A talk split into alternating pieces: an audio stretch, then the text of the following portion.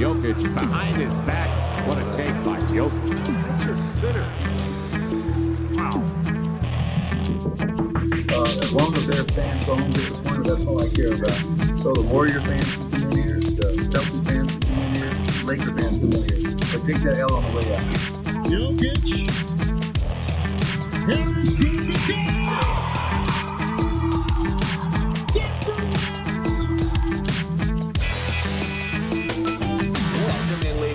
gentlemen, to the Pickaxe podcast. It is your hosts, Zach Mikosh and Gordon Gross, here on a Sunday evening, getting ready for Monday morning and, Gordon, the opening of 2022 Denver Nuggets preseason. Are you hyped?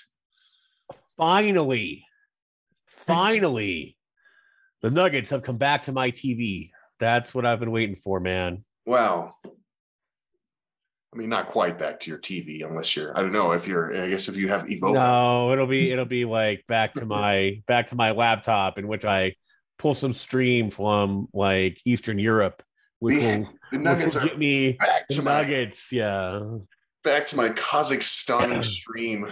exactly. Where I'm going to try to like run my virus checker before and after the game. Yeah. Right, heavy heavy ad blocker recommended Yup. Um for your Nuggets. Look, viewing. man, I do what I got to do. I, I will, I will, I will like risk my laptop to watch the Nuggets play. we have we've been given little options. Um, Yeah. no, no end in sight for that. Right? No, So- no, it- it's up to us, and it's on our own initiative to go ahead and figure out how to watch the Nuggets. So yeah, uh, that's why they invented uh, ad ad blocker, and that's why they invented, you know, antivirus. So I'm good to go. Mine are, mine are both updated. That's it. Yep, exactly. And uh hey, we'll we gonna start figuring it all out here tonight with the Nuggets playing the Oklahoma City Thunder. We are going to get into that, of course. I also had want to talk real quick uh, about training camp, which wrapped on Friday out there in San Diego, sunny San Diego. Um, and as always, we'll start the show with uh, the fast break bets section. Still, still deciding if I like that title, but eh. It's a work in progress, but we're we're on it. I was too lazy to change it for this week, at least. So, um, so without further ado, let's just jump right in. So, on our fast break bet segment, two bets. I promise we will not spend 45 minutes talking about them this time. Um, we'll we'll button it up. But the first one, I I- the, well, I guess so. The theme tonight for for these bets. These are not bets. Again, we I kind of talked about this last week. I don't really like long-term bets that don't have really big payouts. Like if, in in tonight's case, the two bets we have, both of them actually in the minus side. Yep. Um, but I kind of feel like they're free money, to be honest. I like I think both of these bets will cash. You won't make a lot of cash, but I feel like it's uh it's a high likelihood they are. So let's get with the first one, which is the over-under on season wins right now over at DraftKings. They have it at 49 and a half. And Gordon, I, do, I just do not see any way. I mean, I guess, I guess there's always a way. Injuries. Yeah, Injuries that's the way. the way. Yeah. But I just, if, if the Nuggets even have a modicum of health, um, as long as Nikola Jokic is healthy, feel like there's just no way this team doesn't end up in the 50 win or above mark. Yep. Although, let me, yeah, like I said, last year with without um without Jamal Murray and without MPJ for basically the whole season. Like MPJ played some, but was obviously broken before the season even Yeah, it started. was like six games or something like that. yeah, yeah. But I mean, he was he came out of preseason and was broken. So like, you know, you're missing your second and third best scorers, you know, and they went 48 and 34. If you're Right. telling me that those two guys are only worth like two wins or like one win, nah.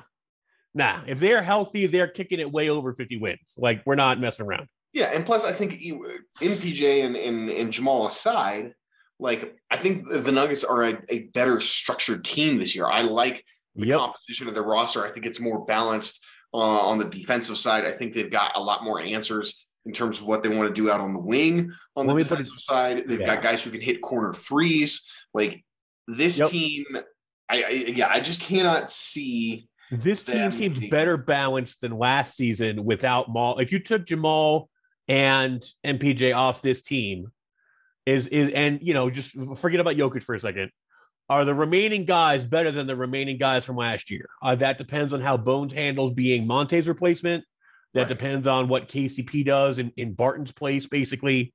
But do I think they could step into those same roles that um, were afforded to those guys and pull the same kind of weight? Yeah, I do. And they'd be better defensively. Right, and you've got Bruce Brown in there now as well. That's what I mean. um, which Yep. makes a big difference, I think.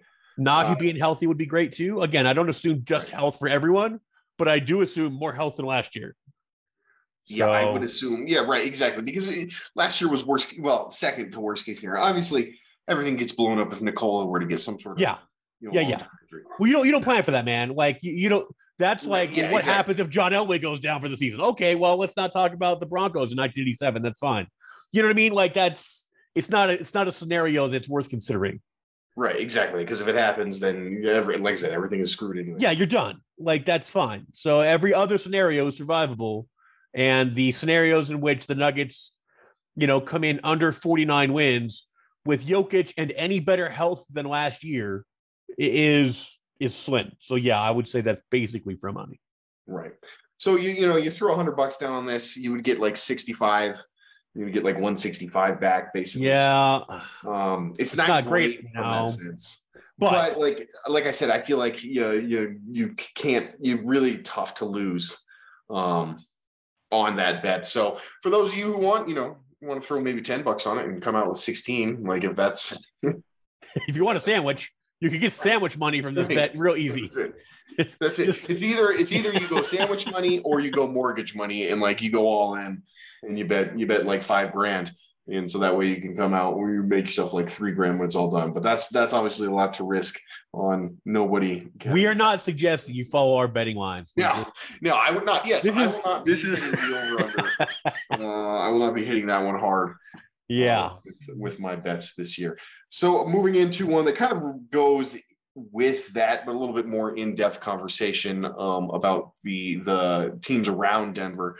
Uh, right now, the Nuggets one minus one thirty nine to be the Northwest Division champs. It really this is one of the things that really uh, frustrated me at the end of last season. The Nuggets, of course. They lost the division uh, on the last game of the season. Yeah. I had that one at like plus fifteen hundred Yeah. and and it lost it on the You very were like, I was that close. I thought I was gonna I thought I was gonna back to back years nail nail these long odd bets, but uh, Right. this year much much less uh, lucrative if they pull it off at minus one thirty nine. But Gordon, who who is possibly? I mean, maybe Minnesota. I guess that's what you would be thinking in terms of It would it would have to be Minnesota, right? Like Portland can't possibly again, we're assuming health here, right? right. So with a healthy squad, Portland is not matching up with Denver. Portland's got some. They've got some delusions that that they seem to think that they can still do this thing. You know, Uh, with- I I know, I I hear that, but I like as as someone from the outside, uh, looking in at what Portland's doing, someone who doesn't have delusions. I just I don't see it. You know, like the Nuggets, like we said, they're going to be an over 50 win team, and I'm not sure that Portland's going to be able to match that kind of production um, based off of what they have going on and the adjustments they're going to have to make with their new roster. yeah, Portland's kind of a weird scenario of like, okay, I mean, I guess your your number two guy now is what is Jerami Grant. Yeah, Portland's Portland's very odd. Like it's not that they're untalented, but I just think it's a weird mix. Um, yeah, and I- exactly. I, don't know. I don't know how it all comes together. And, and I look at it and it's like, okay, so if you have Jerami Grant now as your number two scorer, your number two guy, uh, and then obviously Jusuf Nurkic is kind of like your third or your big three, like, is that better than when you had CJ McCollum? Like, I don't, I don't really. well, and think is it better than the Denver's big three plus everybody else who's on the so. squad? well, definitely not. Yeah, like I, Yeah. I don't think like I don't see how that works out. Like I just I don't like I don't really about understand. in in a game against in a game of Portland versus Denver, like the top five players on the court, four of them are going to be Nuggets, right? right. So yeah. Yeah, I, I couldn't see, I, I can't see Portland catching them. It's but I, you, you're right though. They're they're talented. I mean, you got Jerami Grant, you got Anfernee Simons, you've got oh, they got Gary Payton. And Justice uh, there, right? now. So like, you know, I mean it's not like they don't have defenders, you know, they've got some guys, you know, they've got GP2, right? Right. So, you know, I mean, they, you know, Josh Hart could definitely play. I, I was interested in getting Josh Hart to show up for Denver this year if they could pull that off. Right. Um, so it's it's not that they don't have players. They definitely have players. I just it's such a strange conglomeration of dudes who all can play, but nobody can really star other than Dame. yeah. And we'll we'll see how that works out for them. Yeah, it's one of those things. I wonder if if it goes south early, is it did we finally get the the full out trade request from Dame? Right. But he's making so much money. It's Well, to do. You know. yeah. Yeah, I guess you trade Yeah, him. Who do you trade for, like Kyrie Irving or something like that? Yeah, Or Westbrook, yeah. Yep. Yep. Well, that would. Boy, yeah. I'm, no, no, you don't. Do, oh, I'd be pissed. Gotta be pissed. Yeah. Like Dame is unlike Westbrook. Uh, Dame is still like really good. I know, but that's what I'm saying. Like that's it's it's Lakers luck. Like that's the kind of thing I expect is midseason for it to be for them to blow it up when it's not working, and for them to you know because they can't move Russ, you know then the you know at any time before then yeah I expect some other stuff to happen. So that I mean that essentially means But either way, that doesn't help doesn't help Portland like win the division. Yeah, Right. No, yeah. It's, they, and if if anything, they're going to be going the opposite direction. So it essentially comes down to Minnesota, which I think, um, I have say it. I think Tim Connolly has not done a good job assembling that roster. Like it makes no sense to me. we were talking about how confusing the Trailblazers are, and I'm very, very again, it's not untalented. If it No, yeah. works, if it works, holy crap! But I just, it's so I can't visualize it yet. So his visualization that he has for this roster is not something I have. So Yeah. I'm I'm dying to see how it looks on the court because in my brain I just it it it, it falls apart.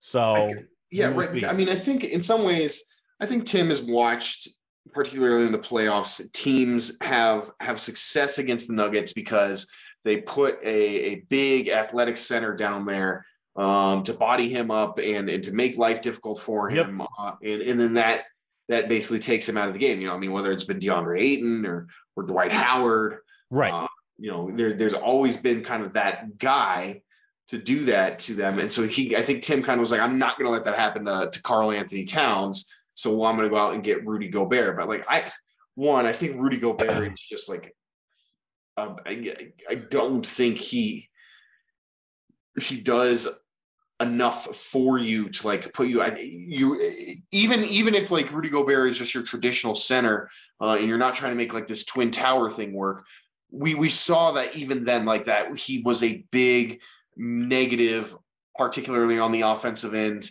uh, in the playoffs. Like that became a game plan way of beating the utah jazz was to basically force you know basically force it to rudy gobert and then try and make him beat you uh and instead of donovan mitchell. And it's just like i don't i don't see how this team makes it work at least in year one. I mean, it, it could come around, and they. they- I mean, like you said, there's no doubt the talent. Like, I mean, Anthony Edwards is a really good player. Karl-Anthony Towns is a really good player. D'Angelo Russell is a really good player, even though I mean he kind of goes, you know, he's got cold. Um, if they've got they've got the firepower, their you know their depth is kind of it's I mean it'll I'll tell you this it's it's going to be defensively it's tough you know you got guys like Taurean Prince and Naz Reid you know you know what you know what a guy like uh, an Austin Rivers um, or PJ Dozier if he can get back what they can bring onto the defensive end Kyle Anderson another guy who's they've got a lot of rangy defense but Yep. it's hard I guess I don't see the playmaker um, that makes it all work Well, and that's they're hoping it's, it's D'Angelo, right? Like you're, you're hoping it's Right. Russell, and that um, Ant takes us the step forward that you want him to take to be a superstar. But I, it, it's going to be so weird to see what their spacing is like with Gobert in the paint, and then Towns outside. Um, and then like, what are you going to do? Like, he can't drive the hoop with Gobert standing there. So, like, what what is your plan? Are you just going to all shoot? Like, there's no no one's going inside at all.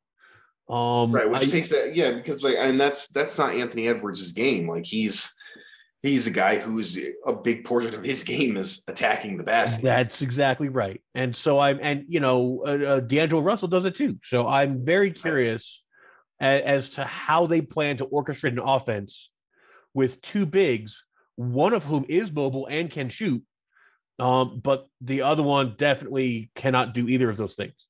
Yeah, the other And one is so- like minus on the offensive end. I mean, he's well, he's a good screener, obviously. He's a, he's a good screener. He's a good dunker, uh, like finisher, Good- like yeah, you know, on that's all he is. yeah, he's a finisher and a and a screener, and he's very good at those things. Um, and I, but how are you going to pull that off when you're trying to space with two seven footers? I don't, I don't know. Like maybe they got it worked out. I hope they have it worked out, but I mean they can't have tried it yet, you know. And so that's why I'm fascinated to see how it goes. That's why I don't think they can win the division because there's going to be an adjustment period. Right. I talk all the time about how it's hard for new players. Like I don't expect KCP to be able to do a lot more than um, spot up in the corner and shoot um, in the Jokic offense immediately because it's so weird to come to a team that has a seven foot point center. Like literally, the guy who touches the ball the most in the NBA is Nikola Jokic, and so it's so strange for guys to come over and they're used to getting the pass from a six-two guard, you know, who's splitting the defense, and now you've got some seven foot wizard who's standing on the elbow and it's just it's just a different look and it takes a while to adjust. Millsap has said it other guys have said it. You know it's it's a different experience they didn't have in college they didn't have on their previous teams. This is also going to be like that. Most guys didn't play with two seven footers you know and so how are we going to make this work? The coaches haven't coached it the players haven't played it and i don't expect them to go, come out the gate and have an offense that isn't clunky in close situations so I, I'm curious to see how it works, but I think they're going to drop games, you know, in November and December while they figure that out. Yeah, I mean, it's a great point. Like, there's there's gonna have to be a learning period to all this. Um, not only because you've got such a weird, you know, setup of guys, but there's also just like a lot of turnover. I mean, it's a Yep. it's a new, you know, a new management group coming in, and now you, you Tim's gonna obvi- obviously put his stamp on the team, and like that has involved uh bringing in obviously Gobert, but also bringing in you know a lot of his guys Yep. uh, and then just also making you know some other moves in in free agency that are now he's it's kind of a it's gonna be it's gonna be a new experience like you said and I think it's gonna take some time for uh for it all to work out so uh again not great at minus 139 uh for the Nuggets to win the division but uh there's a reason it's that low because it's it's hard to see anybody else really challenge them in this division as Right. long as they are healthy. They That's should. thing. They should win it. Yeah. If you're assuming health, you know, then they should win it. If you assume health for even even like one of your two main other stars other than Jokic, you should still win it. Like, you know, Right. So I, I it's just a it's a situation where it's it's hard to get huge plus money. So even though it's you know you're you're in the minus like 140 or whatever, that's actually pretty decent odds for what you would expect from this team, since this team should be a contender if things go the way they should go. Right. All right. We will, hey, as promised, not spend 45 minutes on the fast break bet section. Check it. That was like 17. Yeah, we're That's good it. Perfect. Uh, we will instead move on to a discussion about Denver Nuggets training camp. It is in the books. They wrapped up, like we said, on Friday out there in San Diego. As Coach Malone said, when we have two courts here in Denver, we will. I love the shade. You go. Yeah. Yeah. If anybody was like un- misunderstanding that, um, that's that's not like coach with some insider information like oh hey this training center is coming like uh, based off what jo- josh Kroenke has said in a previous presser you uh, you can expect that the, there's really no work being done right now on on a nuggets training center um, that is coach malone basically being like yeah i can't practice here because you've got literally literally uh, an auxiliary gym and a ball arena and and a tiny little weight room. That's that's what you've given me to to practice on. And and the point that it's this is not Malone like being like bougie and like wanting to have No. a nice training center. They have 20 20 20 players in training camp. If you do the math, that's four teams of five players each. That means they can be running two scrimmages simultaneously, two five on fives simultaneously if they have two full size courts. They don't have that in the Nuggets uh, auxiliary gym over there at Ball Arena. So that's why you have to go somewhere else. Like they literally don't have a choice Yep. They have to go somewhere else. Now, I don't know about the the decision making to go to San Diego. I imagine there's some logistics uh, that go in there of just being able to find a place. Uh, it does strike me as odd that you would choose somewhere at sea level when you play in Denver. Um, you know, like like what's what's going on at uh, UNM down there in Albuquerque? Can't we can't we go train there or something like that? You know, or like back in the day, the Nuggets would train at the Air Force Academy and do it there. So Or the OTC. Yeah, they, they changed to the Olympic Training Center. Yeah. yeah, or the Olympic Training Center. We've seen them do that uh, sometimes. They did Creighton one year, but that again, that's down at sea level. I'm not a huge fan of that. Well, I don't know. I guess I don't know. I mean, Nebraska's not that. It's got to be a little bit higher at sea level, right? Yeah, it's higher than sea level, but it's not it's not great. It's not. It's not the Rocky Mountains. Yeah. So that that's the thing. I guess I don't understand the, the decision um, to go to San Diego. That's was the only thing that strikes me out. Does it does it bother you at all, Gordon? Do you think I'm just making too big of a deal of it? Like, does it really matter that they that they're? I think it's dumb, but I mean, they also, you know, could have added a, um, you know, a higher altitude, um, uh, G League team and decided not to do that. They just t- picked up one that was already in existence. it's in like they picked up the cheapest one they could get. They, they picked up the open one that they didn't have to do any work on, Right, and they're it's like, better oh, than yeah, not having one. I'm not complaining. It's better than not having Yeah, one. agreed. Thank you for having the the gold in Grand Rapids. I appreciate that. But it was weird to me that you don't try to make, you know, an altitude thing so that you're not trying to have those guys adjust to playing at altitude if you have to call them up during the season. So, you know, it, it's that's not a consideration that, they really have. Um, Malone talks a lot about how they need to like be better on the home court, but then they don't practice or play like they care about, you know, being better at altitude than their opponents. So I- you know, at some point, that's just talk. You know that that if if you're going to get put yourself at the same disadvantage that your opponents are in the mile high, then that's on you. Like Right. that's that's not on somebody else, and that's a choice they've made. Um, I don't expect it to pay off. You know, I don't expect it to be a huge problem this year. Um, I don't I don't think it ever is to to do like an extra week or two of camp at sea level. I'm not sure that two weeks actually helps you. You should be, and they were all practicing in and around Denver anyway. So if you're Right, yeah, sleeping, and- if and you're sleeping in Denver and you come early and you play in Denver, like the the real issue is it takes a couple months to build the red blood cells up. So you need to come back to Denver early to get those red blood cells started, so you can carry more oxygen, so you can you know handle having less oxygen than other people.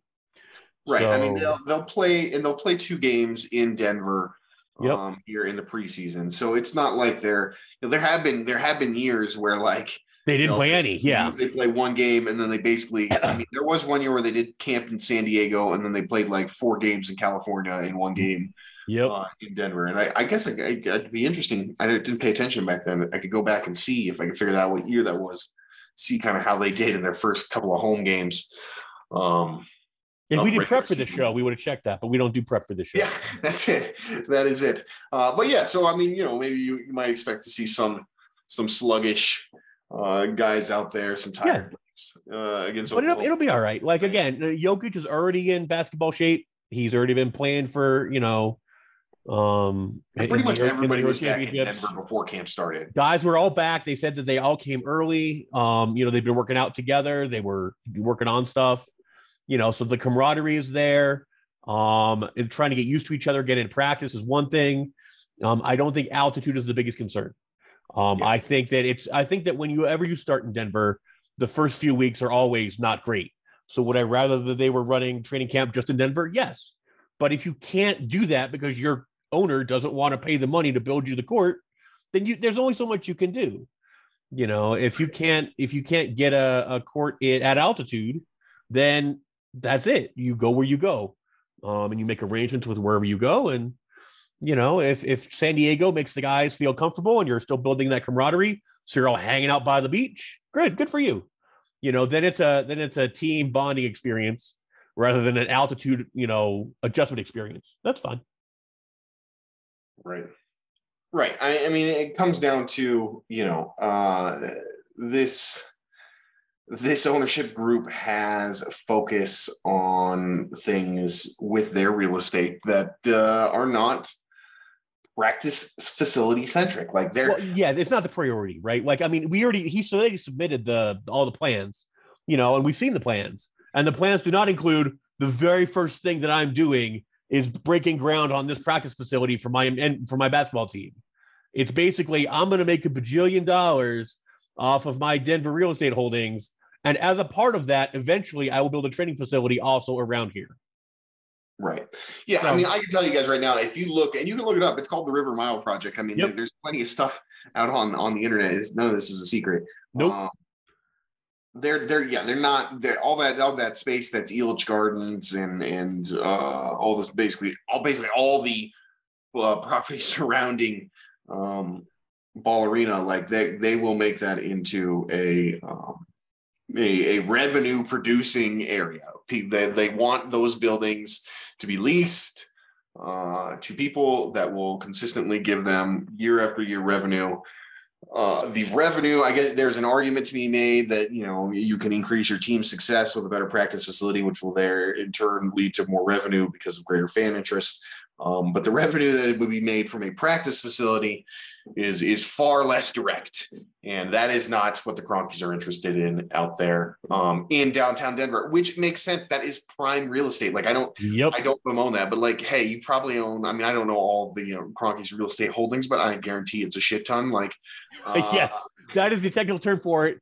A, a, a, a shit ton, maybe a metric shit ton. Yes. I bet you they have some more property out there near Dick's Sporting Good Park. Like, go chuck a chuck a Put thing something up, man. Yeah. facility out there, out in the field out there. Like it, will make your players probably pissed off because I guarantee none of them live over in that area. They probably either all live downtown or or the Cherry Creek area. But you know, um, that's fine. They they they can pay people to drive them over there.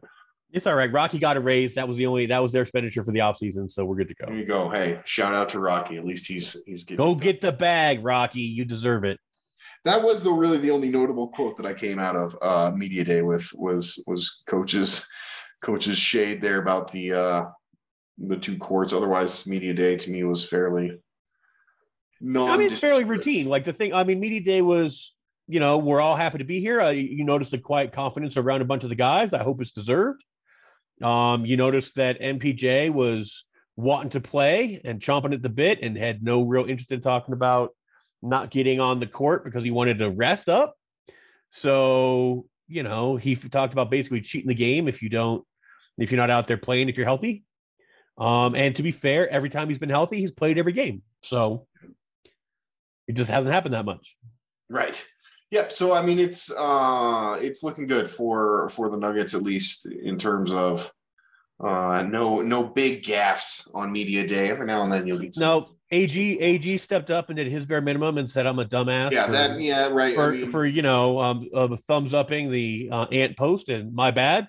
I I undid that and then that was done. Um, whether that's enough is fine. Like he did the bare minimum, and you know that's what I expected, and it happened. So good for him. yeah. Exactly. And good for good for the reporter. He didn't double down. Right. Right. Uh, and like I said, good good to the reporter uh, for forcing him to I think it was Matt Moore. Yeah, Matt Moore. Yeah. Yeah. Of course it was. Um, shout out to Matt Moore for not Matt Moore. Matt Moore doing the job. Yeah, that's right. exactly. But yeah, Uh, otherwise, media day was very. I mean, it was very generic because uh, it, I- it should be when you're Yes. where you are. Like, what are you going to say? Are you happy to have the guys back? Yes. What do you expect? championship. Yep, we don't have good. Kenneth Reed here anymore to give us Yeah, to like pout about the fact that he's not getting whatever he wants. right, right. You know? to, to be like, hey, I know you just signed this guy for thirty million dollars, but I'm a starter and I consider myself a starter. Like, yeah, no, that's good for you. Good for you, buddy, but no one else does. Yeah, None of those, none of those type of quotes. Yeah, everybody, everybody seems to be on the same page. and everybody's ready to be in their role, right? I mean, like that's that's the goal. There is everybody knows what they got. The only bit of weirdness that I noticed was um, Malone talking about, and it wasn't just necessarily at media day; it was also some of the practice quotes where he's talking about how you know MPJ needs to go to the corner and needs to work on his defense and whatever. And yeah, I'm like, okay, is- yeah, let's let's talk about that because that you're right. That kind of came up with a quote from uh, one of the quotes from training camp was essentially it basically Malone lists off like these whole all these things that he wants to see Michael Porter Jr. um, you know, work on and improve to to really help the team this season. Yeah, Like basically none of them involve putting the ball in his hands except for like catch and shoot, right? Like, Yep. so it, it's it's an interesting. Whereas you know, obviously we know with Mike, that's that's probably not what he's thinking. It's I'm sure he's a guy who wants the ball in his hands as much as possible. Um, Well, do, the thing is, do you think that, that they're going to make that work? Like I, I, I always have a sense that, and it's it's, and I don't even think it's a sense. I think you can see it pretty easily. Like there is some tension between Malone and Mike because uh, Malone wants wants MPJ to do like wants him to be a stretch four, and MPJ wants to be a star. Like, and there's Yep. there's hard time finding that you know that that common ground. Well, and that's uh, like the thing is, right? You know, you're you're looking at a guy who is one of the great offensive talents of his generation. He's one of the best shooters in the NBA. He's one of the best shooters that has ever been in the NBA. He hasn't been in the NBA that long, but in his small sample size, it's hard to do it better than MP than MPJ has done it. Um, for with more efficiency, you know, with more um, accuracy from deep, you know. So I, I, I mean, if you wanted him to just be a stretch big, he could absolutely do that. Um, that's not all he sees himself as. That's not all I think he should be seen as. Um, but Malone has since day one. Um, eh, Malone wants a guy who's a defense first grinder, and MPJ is a everything comes easy on the offensive end star. Um, and this is the same conflict, you know, uh, that you ran into with people like Melo, you know, who's an all-world offensive player who wasn't real keen on defense. Um, okay, well, he's an all-world offensive player. You make it work. Uh, and we'll see if if the Nuggets can figure that out, because what Malone wants is basically for him to be Kawhi, and uh, that's not going to happen. Like he is not going to be Kawhi. That's not a thing. So That's not, that's so- not the way. Yeah, well, it's, it's not it's not a skill set. He's never going to be Kawhi like that, you know. And so, um, if you want him to be better on defense, that's fine. I hear what you're saying. If you want him to, Yeah, we all want Michael Porter Jr. to be better on defense. Like Mike wants Well, Michael Porter Jr. to be better right. on I defense. don't think anybody here is is mistaking Michael Porter Jr. for a good defender. Like we all get it. It's it's bad. It needs to be better. right? Yeah, yeah. No, he, he's got to improve that, but he can't improve that without being on the court. Right. Um, and and- on, on offense, he needs to be more than what we have sometimes seen in the past. And and and you know, it's I take things with a grain of salt when, when Malone says things like this because we've we've seen the results otherwise. We've seen Michael Porter Jr. be a big focal point of their offense yep. at times. We've also seen him basically be relegated to just stand in the corner and and you know catch and shoot threes. Yep. And like that, That's that's, what you have Kentavious Caldwell Pope for. Like that's Yes. honestly like you can let Aaron Gordon do catch and shoot threes over in the corner first. Like Mike, Jamal, and Jokic get the balls in their hands, get design plays for them, and let them let them create. Like that's that's if You you're wasting any any one of the three. You're wasting their talents if you're not putting them in positions to create with the best. multiple positions, multiple options. And now, what I liked about some of the the practice clips that we got to see was that uh, Maul was passing the ball to MPJ, who would then cut to the rim, and then on the next possession down, you know, MPJ would run to the corner and get the three off, you know, on a kick out and a step back three. Like these are good things. Like you want the give and you want them to have give and take. You want them to be interactive. Um, and I think the fact that uh, that Maul and Jokic um, that their comfort in what they were doing has been interrupted by Jamal's injury will hopefully allow for MPJ and Jamal and Jokic to work out a new three person balance as they all come back together. right. Um, that it's not just, well, this is the role that Torrey Craig used to have, and we're going to put MPJ in the Torrey Craig role. You can't be doing that. Like that's that's right. that's that not- no that's- sense. yeah, it, it doesn't make any sense to to anybody on the team. Now, again, if he just winds up shooting from the corner, he would be amazing at it. He'd probably be the greatest three point shooter in the history of the league if all he does is shoot spot up threes. Uh, and you know, uh, Right, but he's capable of being more than Ryan Anderson. uh, Like, that's- yes, and that's what you, and and so as long as the the Nuggets are willing to deal with that, then we're good to go. Um, it's just that Malone always says stuff like this, and then usually he'll walk it back, you know, a couple weeks into the season. Um, Yeah, and I think with I think with uh, with Mike specifically too, he still wants Malone still wants to kind of dial him back and keep his keep kind of you know put him in check in terms of his confidence and stuff to be like to remind him like hey dude no like this is still Nikola's team He's Right. still our focal point. Like, and you. Well, you I mean, I mean, I don't think MPA doesn't MPJ doesn't think that. Like Mike is Mike is very cognizant of whose team it is. You know, and Mike has never been like, oh, can't believe no one's giving me the keys to the kingdom.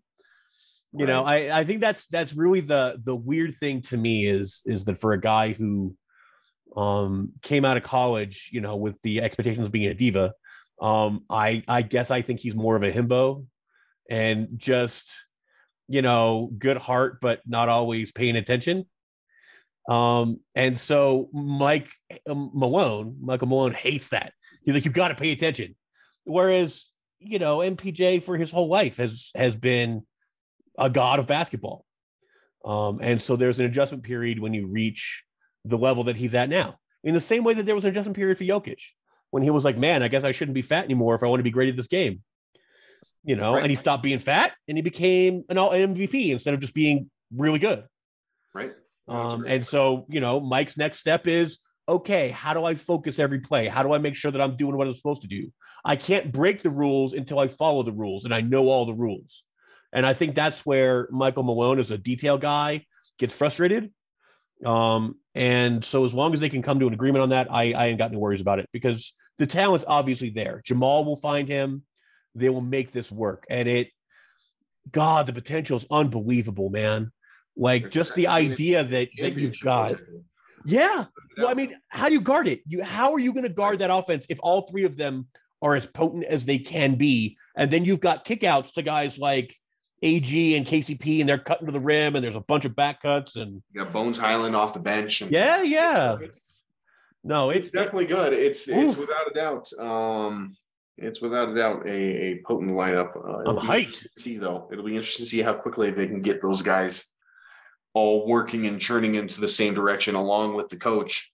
Um, another the, guy. The I best thing think- about offense, though, is that Malone doesn't call it. I know he calls a lot of plays, but mostly it's Jokic's offense. So as long as the Right. players can work it out amongst themselves, it'll be fine. it'll be fine. Mike just Um, has to give the defensive effort, and so does Ball, honestly, because they they don't the point guard defender that they have is going to be on the bench, you know, um, and so he's going to have to carry a bunch of defensive weight. There's no Gary Harris there, you know. KCP's fine, but I don't expect him to be pulling all of the, you know, ball handler defensive duties. So Maul has a heavy workload when he comes back too. So, like you said, there's going to be an adjustment period for that. But I really, Denver's just deep, man. They're just deep. It'll be fine. They're absolutely right. You're absolutely right. They've got a um, a deep roster with some really high quality guys coming off their bench right now. Uh, one guy who's may or may not be on the bench. So we got kind of like that first. Uh, we kind of started getting some, you know, some reports out of training camp of, of the first rotation, and, and I think everybody the the the first unit was exactly what everybody expected with, you know, Jamal and, and KCP and, and AG and, and MPJ and a lot of a lot of initials in this. I know. Yeah. and uh and Jokic, right? But that's that's the group that everybody assumed will be the starting group, anyways. The second group came out with a lot of the stuff you would expect, right? You had Bones Hyland and Bruce Brown, um, Zeke Nnaji was on it. uh, Davon Reed, but then you have at your bigs, you have Jeff Green Yep. and DeAndre Jordan. So obviously, I think when you look at this team right now and in their rotation and what we've we've so far seen, we'll get to learn more tonight here against the Thunder. But um, what we've seen so far, it seems like the guy that's the biggest mystery, or the guy that you're like thinking should be getting minutes that might be squeezed out of the rotation right now, is Zeke Nnaji, right? Like that's he, he's in his third year. He's healthy. This is supposed to be the year really for him to to kind of put himself in that everyday rotation in basically the role that I would say that you know Jeff Green is in because DeAndre Jordan I expect to not play a ton. I expect him to play when the opposing team is not playing a small ball five and is playing a traditional five off the bench who's going to need another traditional five off the bench to match up against which nowadays in the NBA is not that often. And even when it happens, you've got Nikola Jokic, who's probably playing 35 to 37, somewhere in that kind of minute range most nights, anyways. So you're talking about a guy who's going to be only out on the court for, for 10 minutes um, at best. That is not where I see Zeke Nnaji. I see Zeke Nnaji in that Jeff Green role as the backup four, as the small ball five, getting around 20 minutes a game, Right. 15 to 20 minutes a game. But right now, I mean, all indications are that he's he's on on the outs, even though Malone has has praised him like a lot in uh in the in training camp and in, in, in interviews. It it seems, at least from what we've what we've heard so far about the way these practices are running, that you know Zeke Nnaji is basically in that third unit with with you know all the rookies and stuff like that.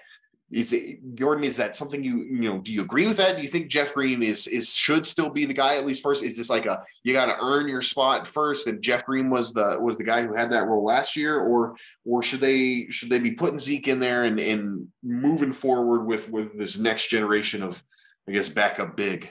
Well, I, I would I fully expect for Zeke to be that four five, um, you know, 15, 20 minutes a game guy by the end of the season. Um, I don't expect DeAndre Jordan to get 82 games worth of backup play. I don't expect um, Jeff Green to be pulling huge amounts of duty at the four um, all the time. But I do think that it is Malone's tendency to always go vets first and to make sure that you know Zeke the veterans kind of. a vet. Like he, No, this he is been injured, man. season. once you once you like he was he barely played year one you know um he played year two and then now it's it's year three but it, i mean i if that's the case then Vlatko's a vet and i don't think we would consider that to be the I would case think I would call Flacco a vet too. Like these guys, or they should be like at this point. And that's another guy, yeah, who's obviously also kind of on the outs, um, looking in. Which to me, it, so here's my disappointment with it. It was like I, I well, I guess I mean Jeff Green opted in. So what what were you gonna do? Um, right well and i don't think the plan was necessarily for it to be jeff green but when he opted in you know there's nothing you do about that right, you when gave him the option Michael opted in, it's like all right, well, we can we can trade one of these guys, you right know, but we're probably not going to find too much action for both of them. Right. And I think they traded the right guy. Um, I think Jeff Green being here is very good. Um, and I think he still has some stuff to teach people, you know, but I mean, you had Zeke was pulling what 16, 17 minutes a game last year. That seems about right. You know, he didn't play a bunch. Um, but he he, you know, because he was injured. Right. Um, but it it's the sort of situation where I don't expect health, and I do expect Zeke to get his way in. And when he gets in, I expect him to stay in. Um, he's worked on his body, he's got a good shot. You know what I mean? Like it, Zeke is the sort of player that should be able to pull that kind of role for you forever. Right. Because yeah, I mean, I don't. I think sometimes Zeke has been as as fans often do with the with the, the shiny new toy or the unknown. They they tend to maybe um, overrate some things. I'm not sure that Zeke Nnaji is ever this you know defensive Swiss Army knife who can guard two through five. Like I don't I don't see him as a guy even in, in a small forward role as having a ton of success No. uh, on that defensive end. But I think as a, as a yeah as a small ball five and a stretch four like Yep. especially if the way he's looked like he's bulked up, if he can improve his rebounding and you know his interior defense a bit, like man, that that that I think is a perfect role for him. And you know, long term, you look at it is like, okay, well maybe maybe he's like I said, I don't think he'll have the the perimeter defense that maybe an Aaron Gordon has, but like you know. Maybe he eventually replaces Aaron Gordon in your starting lineup as the power forward.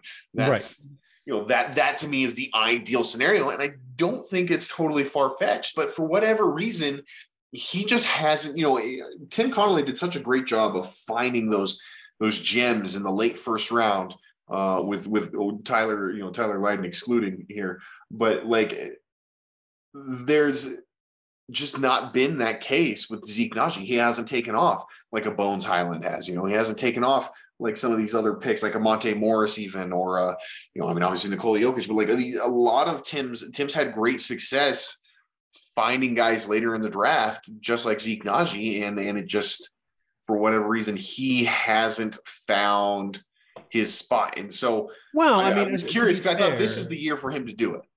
Right, but I mean, it, the thing is, is that the roster construction, Tim has always found gems, and he's always put people in front of them so they can't play.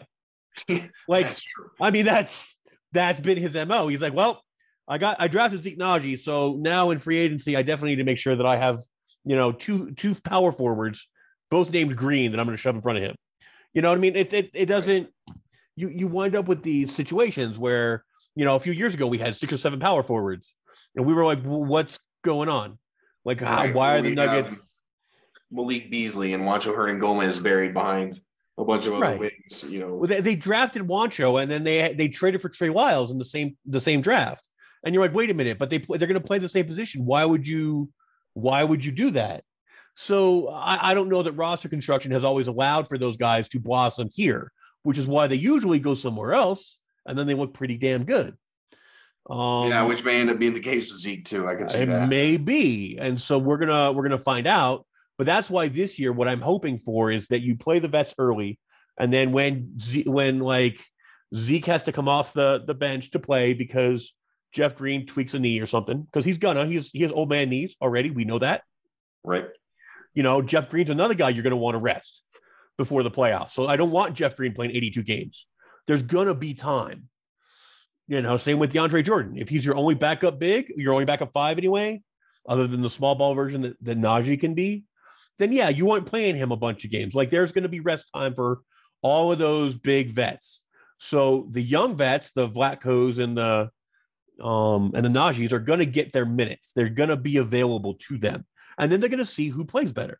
So I, I fully expect this to be a trial for the fours because I only expect them to pick one of Nnaji and um Vlatko to go forward with, honestly. And yeah, it- so it's it, the the choice is going to come up here again, obviously for um Zeke Nnaji. That should be coming up here. When he has an extension coming up at the end of this year. You have you though. you when they gonna when they gonna decide on his option? Yeah, I think they pick up his option. They pick up, they have to pick up his option now. And Wait, I, that's I what I said. I think it's at the end of this month, right? That they right. So they're going to do that. basically before the regular season starts. Yep. So I, I fully expect them to do that. It's just a matter of, you know, what are you going to do with um Yeah, last year they announced they picked up his third year option on October 8th. So right. It's coming. it's coming here in the next, yeah, next week or two. There, there's no reason not to pick it up. He doesn't cost that much. And yeah, it's right. There's really not. It's not. It's not like you're looking at like a guy who was drafted fifth, who's going to cost like a- seven million dollars or eight million. You know, or, or it's not like a situation like Tyler Lydon, the guy they did not pick up a fourth year option on because Right. they knew they're like, no, yeah, it's it was clear after year one that that guy wasn't going to make it. You know, right? He was not going to be an NBA player. He was done, and they just they they just cut bait quick. Nnaji's not like that. He's got NBA skills, um, and all you needed for him to be healthy. So I fully expect him to pick up his fourth year. Um, but I do expect that between him and Vlatko, this is going to be the choice this year, and they're both going to get some run. Yeah. Um, do I think that's going to be a focal point for Malone? No, he can barely keep track of what the rotations are like in the actual games he's playing. You know, guys who should get off the bench are going to sit. He's going to play Barton for a half again. Barton won't even be on the team, and he'll be getting played for a half somehow. coach, like, where's Martin? I didn't remember. Coach plays for Washington. Yeah, but it, you know, I, it- that's not that's not Malone's concern. So uh, ho- hopefully they have a detail guy on the bench who's like, "Hey, man, Nnaji's playing this today. You're gonna have to put his ass back in the game," and and that's what I'm hoping for is that, especially with all of the management of, you know, minutes that I would expect the Nuggets to be pursuing to keep all of their big three rested enough during the season to be competitive. Um, and as deep as the team is, you might as well get all those guys on the court. So yeah, I I do expect that to be a thing. You know, Nnaji was talking about how he's definitely a four and not just a backup five. I agree with him, but he's also committed to playing the small ball five. He's been playing a small five um, in some of these these practices, and he's been good at it. And that's what I would also expect to see. So I fully expect him to be um, ready to go for either of those roles when they come up, and I do expect them to come up. Right. Yeah, I mean, it's it's obviously would be very naive to think that everybody's going to be healthy. Um, Yep. you hope hope none of none of the guys get injured long term, but they're going to Well, be and even if they were all healthy, sprains and you know yeah. You, I mean, again, you know, Jeff's putting two packs of ice on his knees after every game. You know, like you're gonna give that guy some time off so he doesn't have knee tendonitis that jacks him up for like three weeks of the season. At least I hope you are.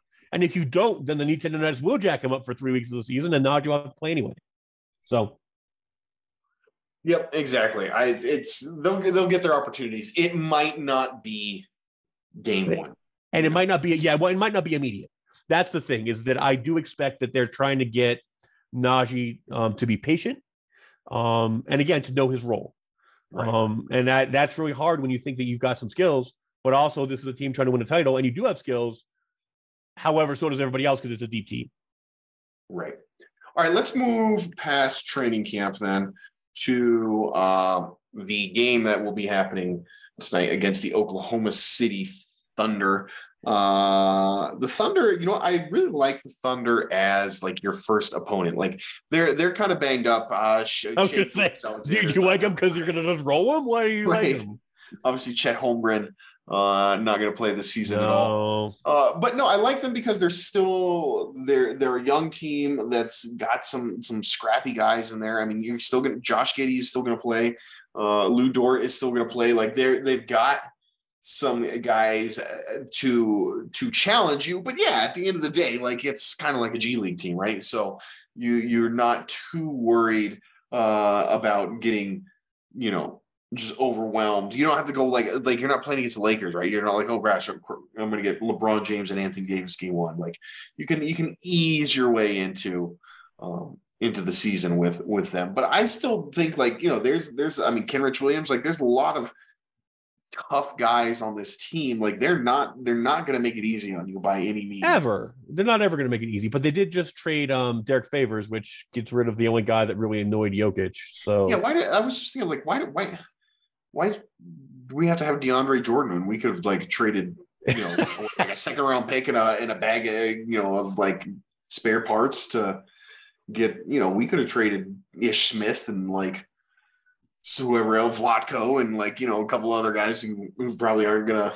do anything this year and um pick up Derrick Favors instead of DeAndre Jordan that would we've always wanted Derrick Favors on the team though. Right. We've, we've been Favors guys for a minute. So It's true. It's true. But yeah, I like I liked uh I would have liked the idea of that. Um but yes, there's a bunch of guys on this roster, like who even knows? Uh who, like whoever they even traded him for. I think they were like, yeah. Or no, I think it was so they traded Derrick Favors to what, like Houston or something like that. yeah, it was to Houston for like Marquese Chriss and Trey Burke and some dudes. Yeah, and, and the people were like, and they were all like, oh yeah, but uh, you know, Houston might trade Derrick Favors anyways, because of course, because like what what the heck is Derrick Derrick Favors Yeah. play for Houston? Um, he's like, please trade me to somebody who might actually win Like, right? was- Derrick Favors probably so excited he got the phone call. He's like, you know, from the from the GM over there, Sam Presti, and Sam all telling him, you know, Derrick, we're gonna have to move on. We've traded you, and he's like, yes, I'm Dude. finally gonna go play for a real team. They're like to Houston. It's son of a bitch. What are you doing to me? Uh, poor Derrick Favors. You just can't get out of rebuilding team after rebuilding team. There's more to do in Houston than Oklahoma City, though. So at least he's got that going for him. Yeah, though he's not wrong about that. But Yeah. I like I said, the the Thunder, the Thunder are such an odd team. We talked about how Portland has some talent, but it's it's a weird mix. The Thunder have a lot of talent. It's just they're Uh, Thunder going to be good. Like I like. they're I they're like young, they're young and weird, but that doesn't mean that they're bad. I just eh, I again, I'm curious to see what the product looks like that they finally put on the court because they got guys who can play. Right. Um, yeah, I mean, like I like I like Shai. I think he's I think he's a legit stud player uh, in, in the league. I think Josh Giddey is a legit, uh, really really good like like type of guy who's perfect to be like your third star on your team because he's a do it all kind of guy, right? Like he doesn't right. he can score, he can pass, he can rebound. Like he'll do whatever you need him to do, and he does all of it really well. Uh, you've got a great defender guy who in in Lu Dort who's figured out how to like score now, you know, and and shoot the ball. Like Chet Holmgren, I don't. I mean, what's happened to Chet Holmgren is exactly what my my fear. I think he's immensely talented, but I, I wonder if the, if he's not a guy. You know, he strikes me as a big who's going to be hurt a lot. So it's Well, he's got that. He's got that really tall, really skinny stuff going on. Right. You know that you ran into with guys like Shawn Bradley and stuff. You know, guys those like that. Hey, what do you know? They tend to have a lot of foot issues. Yep. so- They have foot issues, and you wind up like it's just the levers are so long that you're you jack your knees up. So Right. Yeah. it, it, you do. Guys who are that big tend to have foot issues, and that's just a thing. so Um, we'll you know we'll see on that. But I like yeah I like that. Chet's very talented. I, I wish we could have seen him this year, um, Yeah. because he's got lots of talent. Yeah, no doubt about Um, and, and again, they've got a bunch of decent role players. You know, like uh, I again, you know, Kenrich Williams is there. Um, Robinson Earl is there too, right? I think so.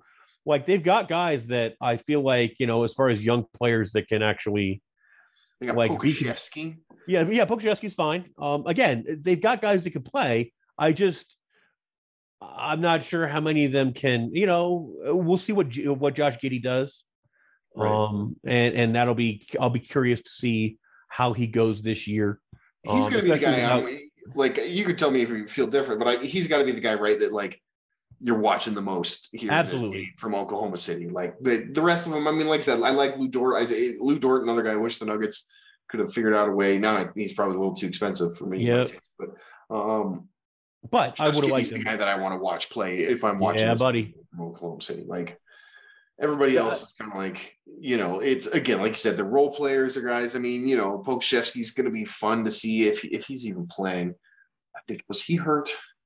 I don't remember that, but I I I mean, uh, you know what you got with with Poke, right? I mean, so that's you know who's going to be. Same with Dort, you know who he's going to be. You know, you know how Gilgeous Alexander is going to be.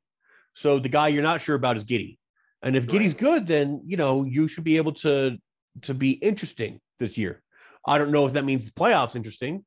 No, But interesting. not. No, good God, they they're they they're trying to get they're trying to lose sixty games. They want to, but I don't know that they can with this roster.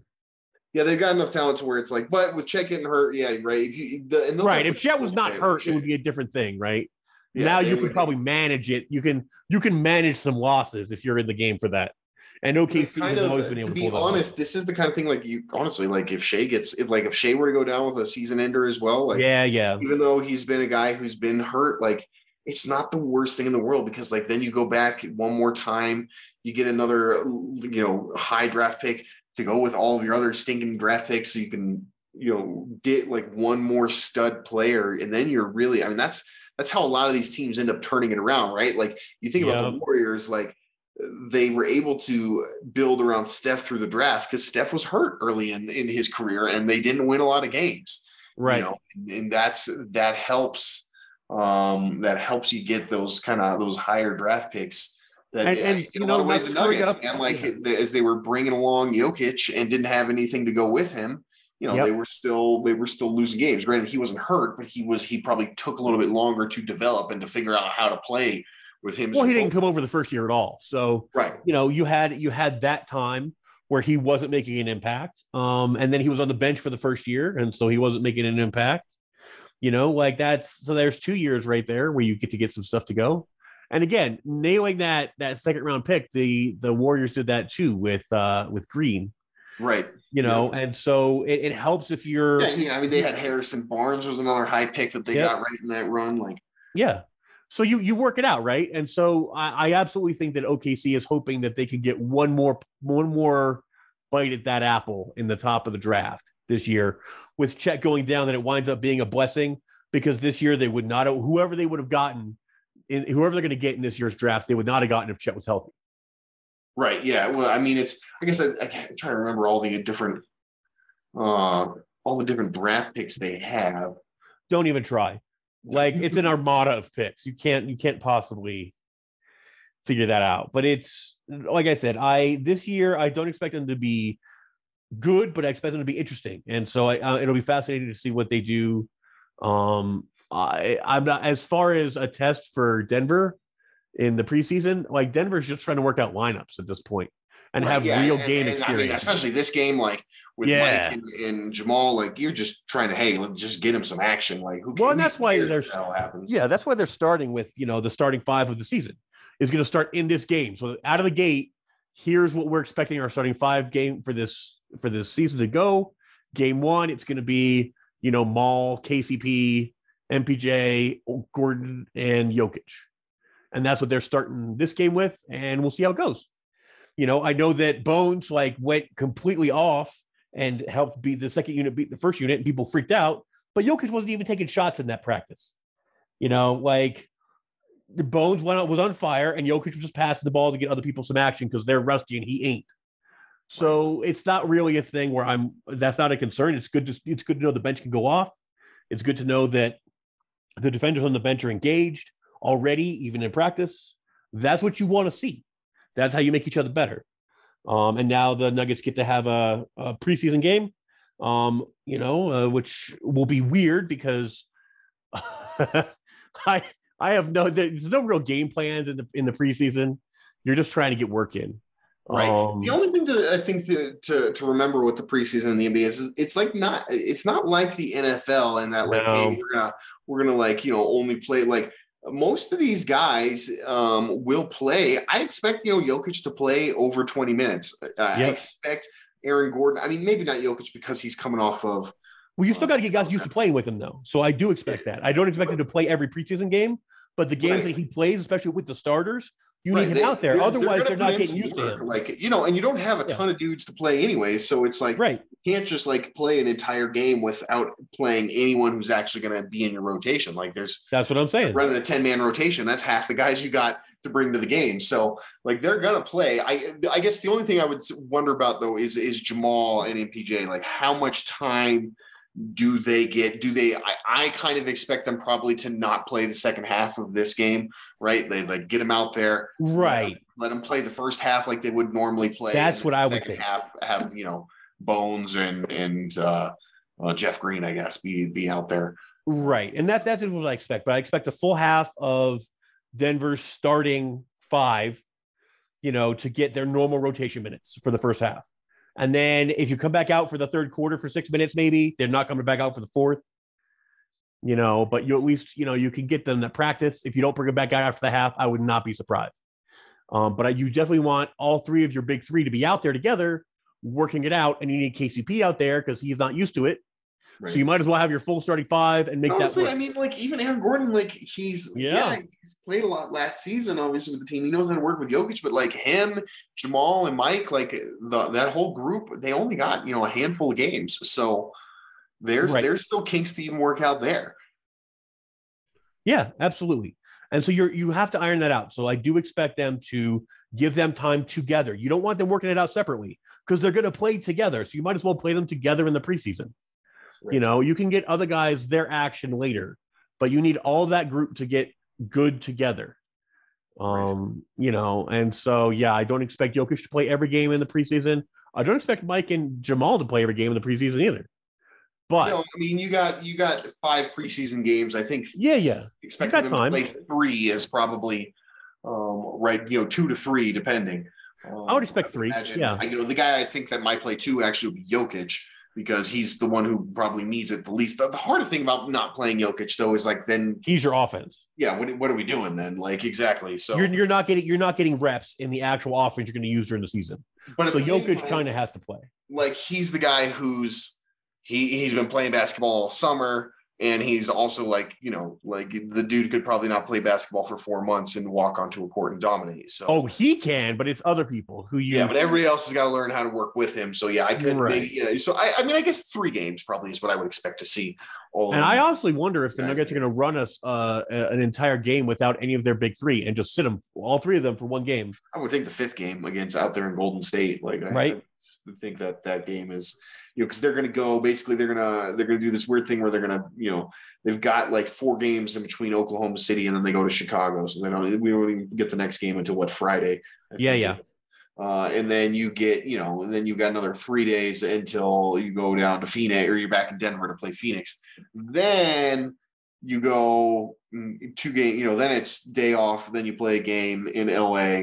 Then it's a day off, and you fly up to, to San Francisco play a game there. I would assume you're going to play your dress rehearsal, push those guys pretty close to the 30 or so minute mark against the Clippers, and then basically Right. sit everybody and and you know play play the guys. Let, let a lot of guys audition for for G League teams, basically Sure. get some tape out there. You know, that's when you're um uh, that's when you're you're 18, 19, and 20 spots on the roster will probably get as, as much burn as possible. So I, I would expect if they do sit all three, I would expect it to be that Golden State game, that final. That would game. make sense to me. Absolutely. All right. Well, I think with that, um, we will wrap it up uh, for this week on the Pickaxe Podcast. Make sure you guys are following us on Twitter. Gordon is at G Money Nugs. I am at Zach Nikosh. Um, it's really the only place to uh, hit us up. If you guys uh, are listening to the podcast, uh, oh, well, obviously you're listening to the podcast. I hope you're listening, man.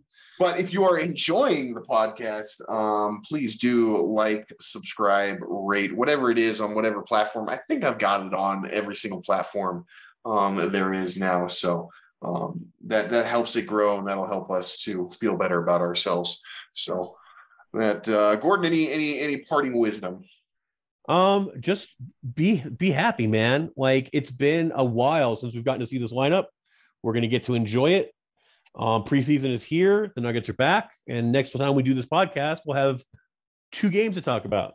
Exactly. So- it'll, be, it'll be exciting. Like that is the thing that's so exciting, man. Like we're we're gonna see Nikola Jokic, Jamal Murray, and Michael Porter Jr. on the court together. Together. Yep. Playing some first time in actual about, like, basketball. 18 months or so. So Yeah. That is that is super cool. All right. Well, we will we will leave it at that. Go Nuggets, and we will talk to you all next week.